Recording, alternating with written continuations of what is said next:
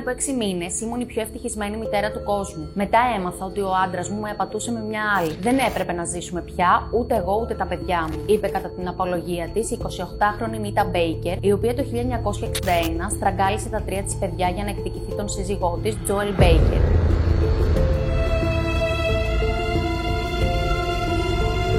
Η Νίτα Μπέικερ, με καταγωγή από το Τέξας, παντρεύτηκε σε ηλικία 18 ετών τον Αμερικανό λοχεία Τζόελ Μπέικερ και απέκτησε μαζί του τρία παιδιά. Το 1960 ο λοχείας πήρε μετάθεση για την Ελλάδα και η οικογένεια εγκαταστάθηκε στο Καλαμάκι. Ενώ η ζωή του ζευγαριού κυλούσε ήρεμα, η Νίτα Μπέικερ ανακάλυψε πως ο άντρας της είχε συνάψει σχέση με μια Ελληνίδα και αμέσως αποφάσισε να πάρει εκδίκηση, σκοτώνοντας τα ίδια της τα παιδιά. Έτσι, λίγο πριν τα μεσάνυχτα της 27η Μαου του 1961, η Νίτα Μπέικερ άνοιξε την πόρτα του πνευματίου που κοιμόταν η μόλις δύο ετών κόρη της και με απίστευτη ψυχραιμία και κινησμό τύλιξε ένα κορδόνι γύρω από τον λαιμό του κοριτσιού και το έσφιξε δυνατά μέχρι που σιγουρεύτηκε ότι ήταν νεκρό.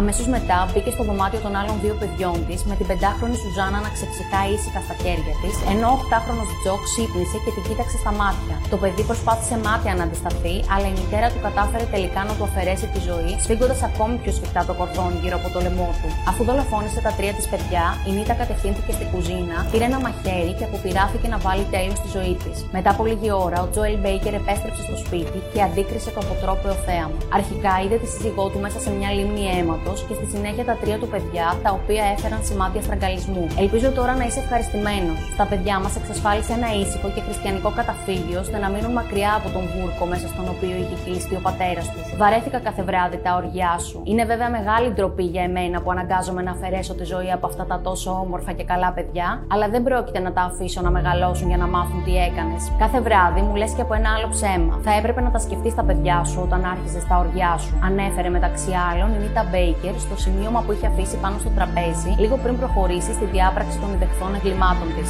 Ακόμα πάνω στο τραπέζι, 28χρονη είχε αφήσει μια βίβλο στην οποία είχε υπογραμμίσει αποσπάσματα που αναφέρονταν στην ηχεία. Το δικαστήριο έκρινε ότι η μύδια του Καλαμακίου τέλεσε τους φόνους εμβρασμοψυχής, ενώ παράλληλα της αναγνώρισε το ελαφρυντικό της μέτρια σύγχυσης. Της επιβλήθηκε ποινή κάθεξη 16 ετών, ωστόσο δύο χρόνια αργότερα αποφυλακίστηκε και επέστρεψε στην Αμερική. Από εκεί έστειλε γράμμα στον δικηγόρο της Σταύρο Τρενταφύλου, στο οποίο του έγραφε ότι είχε γίνει καλά και ήθελε να επιστρέψει στην Ελλάδα.